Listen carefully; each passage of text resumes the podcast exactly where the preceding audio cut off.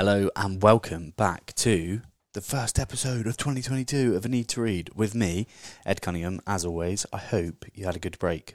I did. I read a lot of novels, and I'll tell you about them in a moment. But before we get into this podcast on rethinking positive thinking, aptly chosen for this time of year because everyone's going to be positively thinking about their goals, and I'm just here to fuck that up for you. I've got some science for you, and I've got a new book.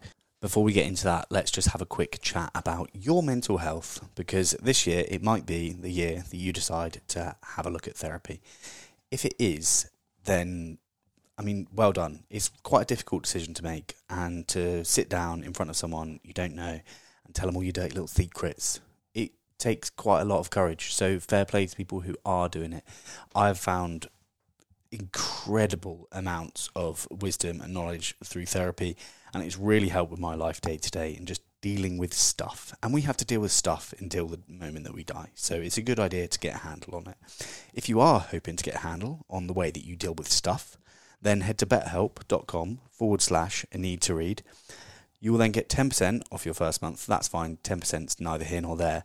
But you'll be matched with a therapist within 48 hours. So from right now, if you went on there, did a five minute questionnaire, in two days' time, you'll be matched with a therapist. I was matched with a therapist in five hours when I did it. So you could be the same, but they say 48 hours as a caveat. So you know where to go. The link is in the description. It's 10% off, and therapy might just change your life. And you know what else will probably change your life is being able to set goals properly and being able to achieve the goals that you set. Because I mean, I feel like I'm in a perpetual cycle in life of setting goals and not really achieving them. And I would wager that I'm probably not alone there. So a book like this, it's quite important to understand how we've been misfed information about how to deal with goals and how to achieve what you want to achieve. And this book looks at rethinking positive thinking. And you'd be forgiven for thinking that I had a massive beef with people who think positively or use crystals or affirmations or vision boards. Because I would definitely understand why you've come to that conclusion, because it would seem to be the case. It seems I'm making a stab at these people all the time, but I promise you that's not the case. I just want people to have good information about what seems to work for them and what seems to work for people in general. Because one of the things that annoys me the most um, about the world, which I guess kind of shows my privilege of this is what's annoying me, is that people are just blasting out anecdotal evidence everywhere and expecting people to take that as gospel. And people are taking it as gospel because maybe they don't read um, at all and they don't know where people are getting this information from, so they just take it on face value. I think that can be quite dangerous because people are going to be expecting things that they shouldn't necessarily expect from maybe meditation or reading or journaling or positive affirmations or making vision boards and stuff like that. So yeah, maybe I do have a little bit of beef with it, but I'm just going to consider myself a little bit of a vigilante. I'm just going to debunk a load of myths for you. And let's just start with positive thinking via Gabrielle Oettingen's book. She's a German psychologist and she works out of the States. Um, she also works in Hamburg University, but the University of New York. So being a psychologist at the University of New York is probably quite an important um, job. I feel like that would be quite a sought after job if you're a psychologist or a researcher. And I guess that speaks to how good of a psychologist she is. She's probably pretty good. Um, psychology professor, not psychologist, sorry. So this book essentially draws on 20 years of research of hers into dreams. Now, not dreams when you're asleep, but dreams when you're awake. Some people may call them daydreams. Some people might call them visualizations or fantasies or you know what I mean, essentially. We don't have to give you all the synonyms. She as a as a German, German people tend to have a reputation for being a little bit more honest than people who are not German. Um, when she got to America and she was asking people how they are and stuff like that, they wouldn't ask answer honestly. And this gave her a little bit of an insight into just how the cult of optimism and positivity had spread through America. So in her initial research, she found people who spend a lot of time fantasizing about their dreams and fantasizing about their goals, those who spend a lot of time sort of daydreaming about what they're going to do, don't tend to be doers. And I don't necessarily think that is a groundbreaking finding. I think people who tend to sit around and visualize everything and, and try and make everything clear in their head and, and, and don't actually tend to do the work are, of course, not going to do the work. Um, and I'm interested in this, obviously, because of what I said earlier about my beef with like positive thinking, and I think it, mainly stems from the fact that for me, it just hasn't seemed to work. That's that is the bottom line of it. Uh, when I lived in Bali, I was seeing this girl, and very kind of her, she brought me some crystals because I happened to have a uh, a cyst on my arse. Uh, that wasn't very nice. I don't know if people listened to the podcast then or if, if I mentioned it then. Um, but a cyst in your arse is apparently a lot more regular than I thought it was. I was quite scared of the fact that I was going to die. Um, obviously, I didn't. I did make it through year, but I did have a cyst on my ass. And this girl, lovely of her, thank you very much, um, bought me a amethyst and a rose quartz. And the rose quartz, kindly, was uh, shaped like a heart, so it was very sweet, um, a nice gesture. But what she actually said was legit that I should lay down and meditate with the amethyst on my forehead and the rose quartz on my heart, and that it might heal my ailment. That is stupid because I'd just been to see a specialist, and he was like, "Well, might need to operate on it, but we're just going to leave it a three, three, four more days, and then just come back." I don't think that laying with a crystal on my forehead would have done anything for my arus. I could be wrong, but I very much doubt that that's the case. Um, however, I did put the for, I did I did I did put the amethyst on my on my head essentially for all of about three seconds. I'll never forgive myself for that, and that is why I've got such beef with it. Anyway, also positive thinking. I hate it. I hate the whole. Oh my god, everything's going to be amazing. Rainbows, rainbows, rainbows. We love it. And I worry, I often worry that that makes me miserable, but I really don't think it does. And the more that I've been reading about this, I think it means that I'm actually mentally healthy, which I have asked my therapist, and she seems to think that is the case, which I'm buzzing with. Imagine that. I've been going to therapy for two years, and finally, I ask her the question Am I mentally healthy? And she says yes. I was absolutely buzzing. So she doesn't seem to think there's a problem with my positive thinking beef, and Gabrielle Oettingen doesn't seem to think there's a um, problem with my positive thinking beef because she's done loads of research on it. And before we get into it, I know I've been slagging it off quite a bit. Let me tell you what the positives are of um, positive thinking and having like visualizations and daydreams, because obviously the the messages around behavior change are all about focusing on the positives, and that is lovely. I, I, I, people who are genuinely positive all the time, they do amaze me because I, I, just don't understand how they do it. Um, so when when people think the standard of positive thinking, it's people who see the the glass half full, optimistic people. This isn't necessarily what that's about. This is more about people who are having positive fantasies and visualizations about their goals. Um, there are benefits to that. So it can reduce blood pressure. Um, when you positively visualize things happening in your life or you achieving goals. And it can make you really, really clear on what you want. Both of things, I guess, are great, especially if you've got high blood pressure. You can just spend your whole day visualizing, won't even have to take any medication. That is not medical advice, obviously, by the way. And I mean, even if it was, can can you sue me for that? I'm not a doctor. Mm, the onus is on you, yeah. Um, there are drawbacks to that, though. So that reduction in blood pressure directly impacts how sort of ready you are to get on with the work. Um, and it kind of relaxes you a little bit too much. It can dissuade people from doing the work, essentially. And like she's already said, is that dreamers tend not to be doers. Um, and here's here's an experiment that she did um, on obese women, so she can show sort of where positive thinking goes wrong. Now, the results of the study were what got um, got her attention sort of peaked, and then she wanted to have a look at this further, and this is what made her starting to have a look at negative thinking and mental contrasting that I'm going to go into um, in a little bit. So, after one year of studying the women, um, they'd said at the start of the year they were likely to lose weight, and there are some people who said that they were probably going to have some problems with it. Um, and it doesn't really matter if it's based on their past experience that they've come to those conclusions is that women who had strong positive fantasies about slimming down, ones who positively pictured themselves looking slender and more attractive when they're going out with their friends and dressed up all nice and and not ever really having any problems of battling their sort of hunger and, and urge to just eat fucking loads of hobnobs. I love hobnobs. Um, they lost 24 pounds less than those who pictured it more negatively, who pictured it actually being difficult, who pictured like, well, giving into it. Like if I was to fantasize about losing weight, I'd be like, well, there's definitely going to be a chance where maybe on 50 days of this year, I'm going to buy a pack of Hobnobs and eat the whole thing. But that's that would be helpful, um, because essentially, dreaming about achieving a goal doesn't really help it come to fruition that much. And isn't that a shame? Because that's not what we're led to believe. And that's what's annoying, is that a lot of people are like, hey, visualize everything and everything will come right for you. No, mate, the science doesn't look at that. Um, and scientists are smarter than than you. That's that's where I stand on it. I'm like, right, guys, this information is out there, it's available. Why aren't we talking about it? Because it's not right for profit. This is my problem with the well-being industry, and I know that I'm part of it. Um, I guess, but people are just selling stuff on on misinformation, and that's not okay. Um, so essentially, the starry-eyed dreamers, from what she said about people who had like lower blood pressure, they were a bit calmer.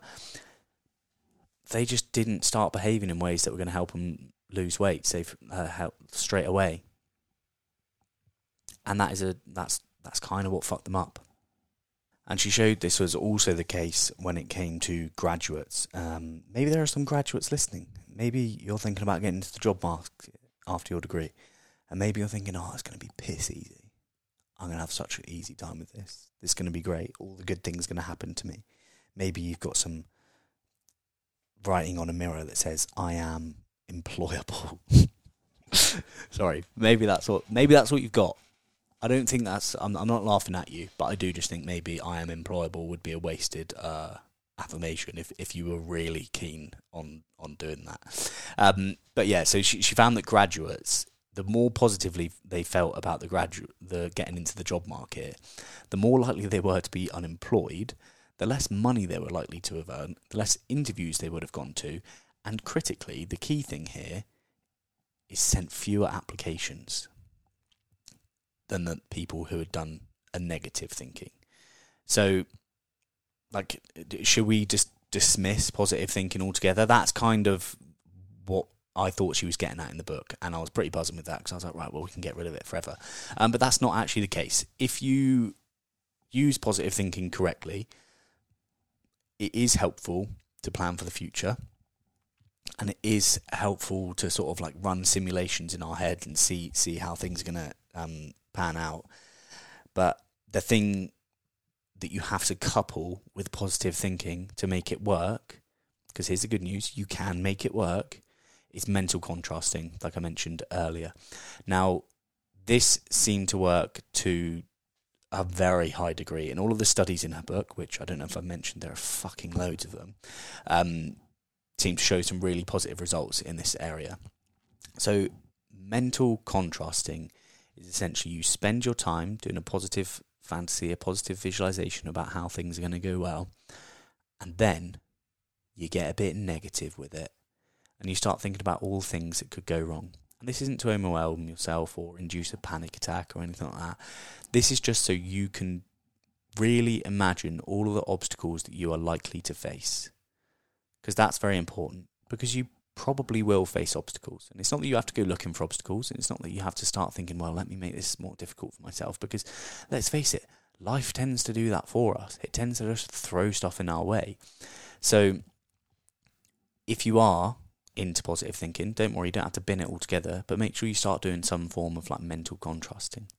So there was lots of studies um, that supported this view of hers, and then in, I think it was early 2000s or late 90s, she linked up um, with this guy who I can't remember his name, but he focused on intention and implementation in terms of getting getting your goals. So, what is your intention? My intention is to get better at jiu-jitsu. What's my implementation? Go to jiu-jitsu more. Quite simple, and it essentially just aligns people with right. What's my intention? What? How am I going to implement that? That's quite simple. Um, and and from there they created this like if and then statement. So if something happens, then I will. They join those together, mental contrasting and intention and implementation, to create MCII. um, it's it's not very catchy, uh, which is why she then eventually turned it to WOOP.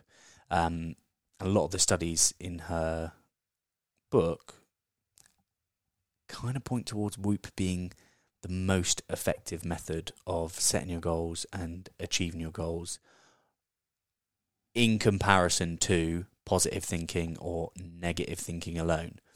Now, this brings them both together because at the start of WOOP, WOOP is the method um, in which you can set your goals. So if you've got a pen and paper to hand, maybe get that out or get notes on your app and write down WOOP. So the first W is wish, second O, first O, outcome, obstacle, plan. That is how you are now going to set your goals. I mean, you don't have to. You can do whatever you want. Um, this is how I'm going to have a go at it if I decide that I want to set a goal soon. Is so the wish. What is your wish? What is it that you want to do? What is it you want to get better at? If you achieve that, what is the outcome? What's what is so good about that? Obstacle. What is going to get in your way? Because stuff, like we said, will get in your way. Think about it. Think about it in detail. Think about all of the little ways that you could be prevented from getting to your goal. Now, when I say all the little ways, I don't mean in terms of like um, a meteor comes out of the sky and just crushes everyone you know and love dead and, and you're the only one left on earth. Like, let's be realistic here. Most of this stuff is about being feasible as well, which I'll I'll come to in a moment. But what is is an obstacle? Maybe you haven't got the time, or maybe your family are demanding a lot from you, or your friends are demanding a lot from you, so you don't feel like you've got the time to do this particular thing. How would you then overcome that? That's where the plan comes in.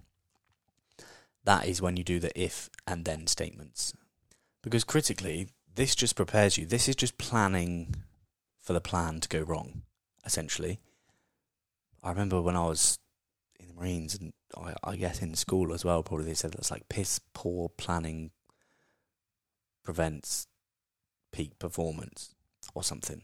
So planning is obviously a good thing. I'm not much of a planner myself, but I'm giving it a go for the purposes of uh, this method because I do think it's quite good.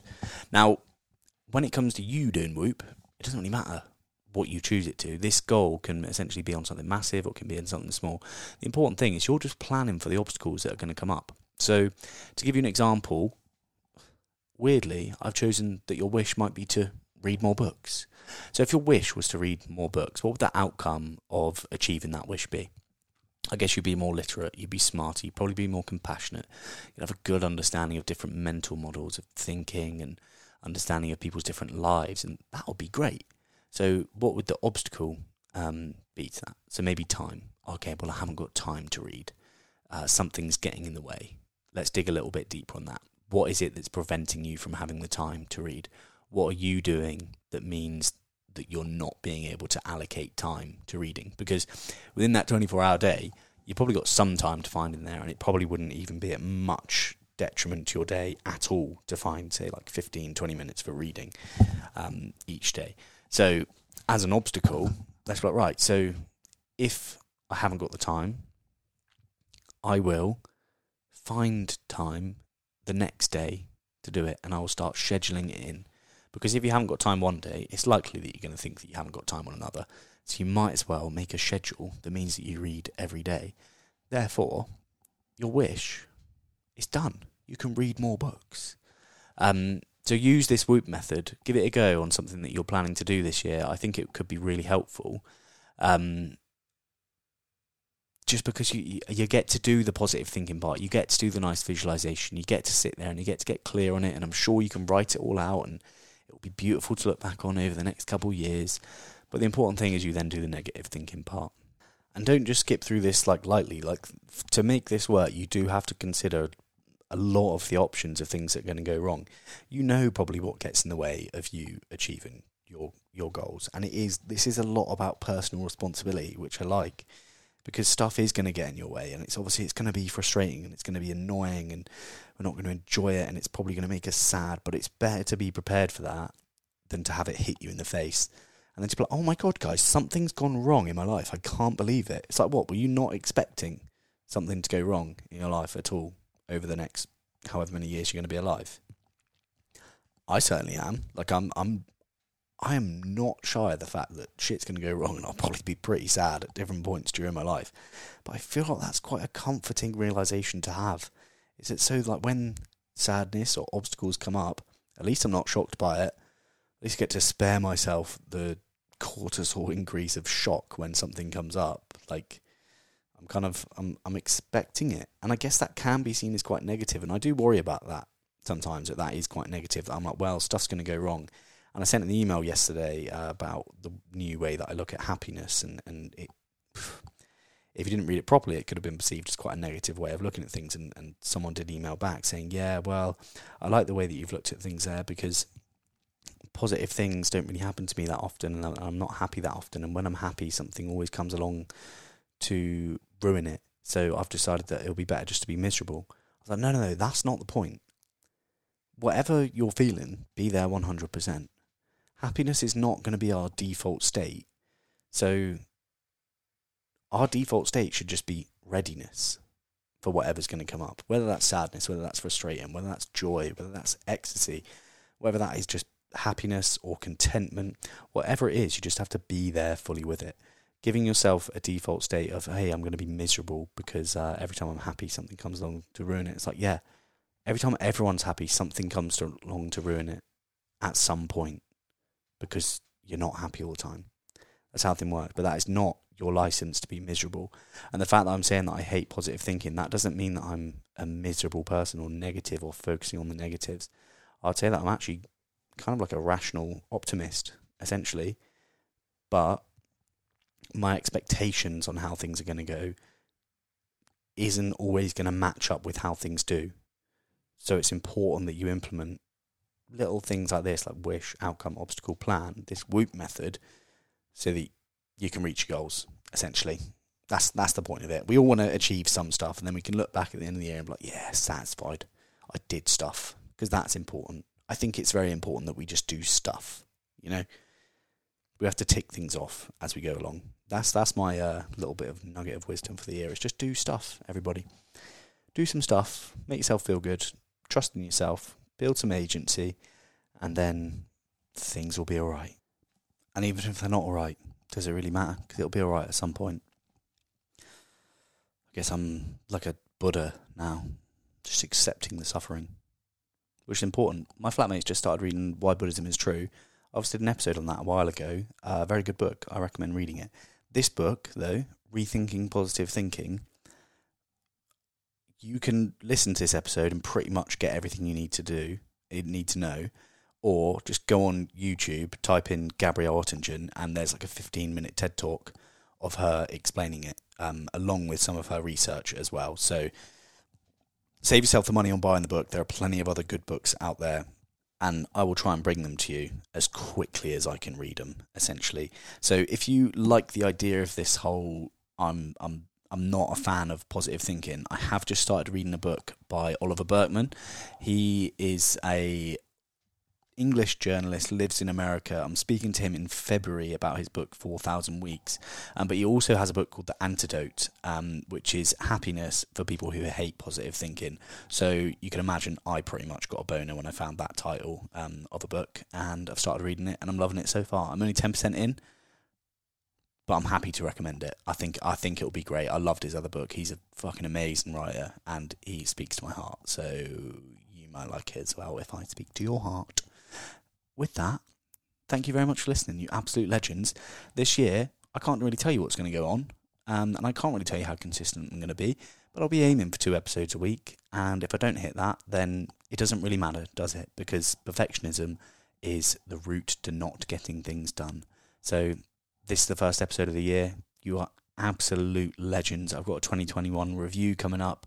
I've got a review of The Sweet Spot by Paul Bloom, who is actually um, the reason that I came across um, Gabrielle Oettingen in the first place. I've got conversations coming up with Dan Murray-Serter, who is the CEO of Heights, the founder of Heights, which is one of the sponsors of the podcast. Um, of course, if you want to get your brain supplementation correct, then you can get 10% off with the code NEED to read. That is in the description there. So supplementing your brain is probably a good idea. It's like a whey protein shake for your brain. So I've got Dan Murray coming on. I've got Dr. Rachel Kent from King's College University to talk about social media and mental health because I, I feel quite passionate about that at the moment because I don't really know if it's necessarily a good thing. And I've spoken before about how I feel quite conflicted sort of working in that space because of the way things go. And So I'm really looking forward to chatting to her. That's coming up soon. Um, I'm going to Mexico on the 10th. So the consistency of podcasts in January is going to be up for debate. But I think I can pull through. I think I can do it. So if you're if you're happy to join me, then then stick around. Um, if you're listening on Spotify, would you mind doing me a quick favour?